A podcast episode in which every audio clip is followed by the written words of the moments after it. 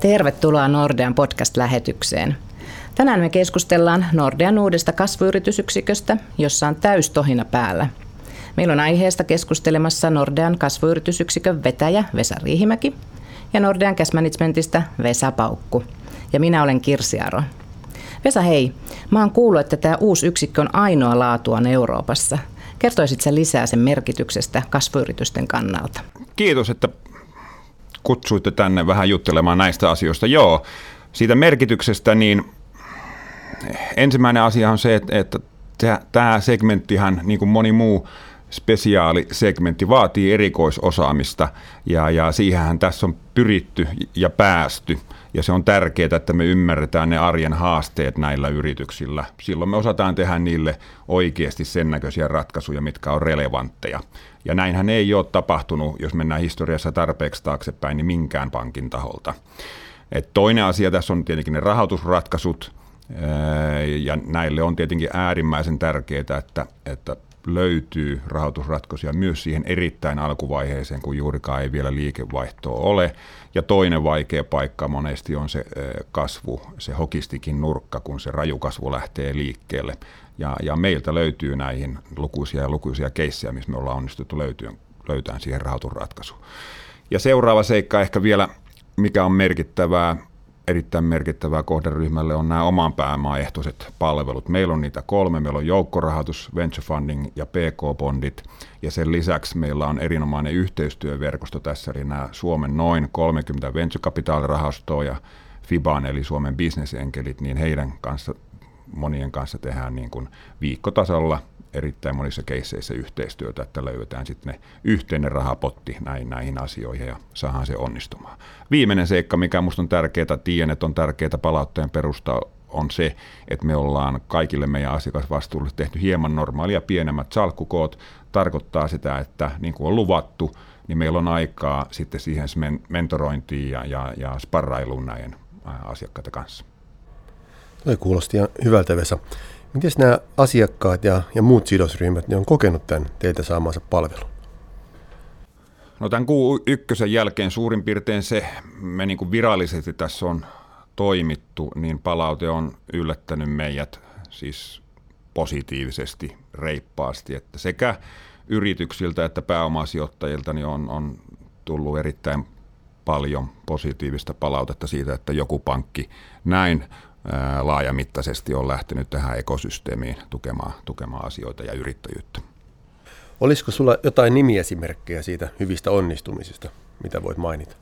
Joo, mehän on tässä tota, aloitettukin jo Nordean ulkoisilla sivuja, sivuilla tota, tämmöisiä onnistumistarinoita ja ä, yrittäjätarinoita tuomaan julki. Siellä löytyy muun muassa tämä nyhtökaurakeissi, jos, joka tietenkin on erittäin hieno, hieno tarina, jossa on saatu olla pitkään mukana ja tekemässä ja auttamassa sitä ja tukemassa.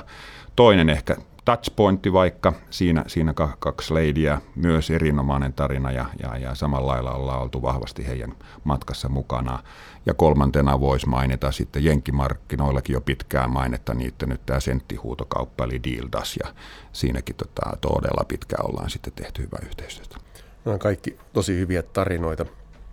Miten kun pankkia yleensä pidetään aika konservatiivisina ja startuppien alkuvaiheen luvut ei, ei välttämättä tue sitä meidän luotonantopolitiikkaa, niin miten he kokevat sen? Onko lainansaantin mahdollisuuksia? Onko se ajan hukkaa kysyä pankkirahoitusta tämmöisellä startup-yrityksellä? Joo, tämä on hyvä pointti, koska edelleen se on kohtuullisen yleinen käsitys, että juuri minuuttiakaan ei kannata sieltä pankista mitään, mitään kysästä, koska sieltä mitään ei saa.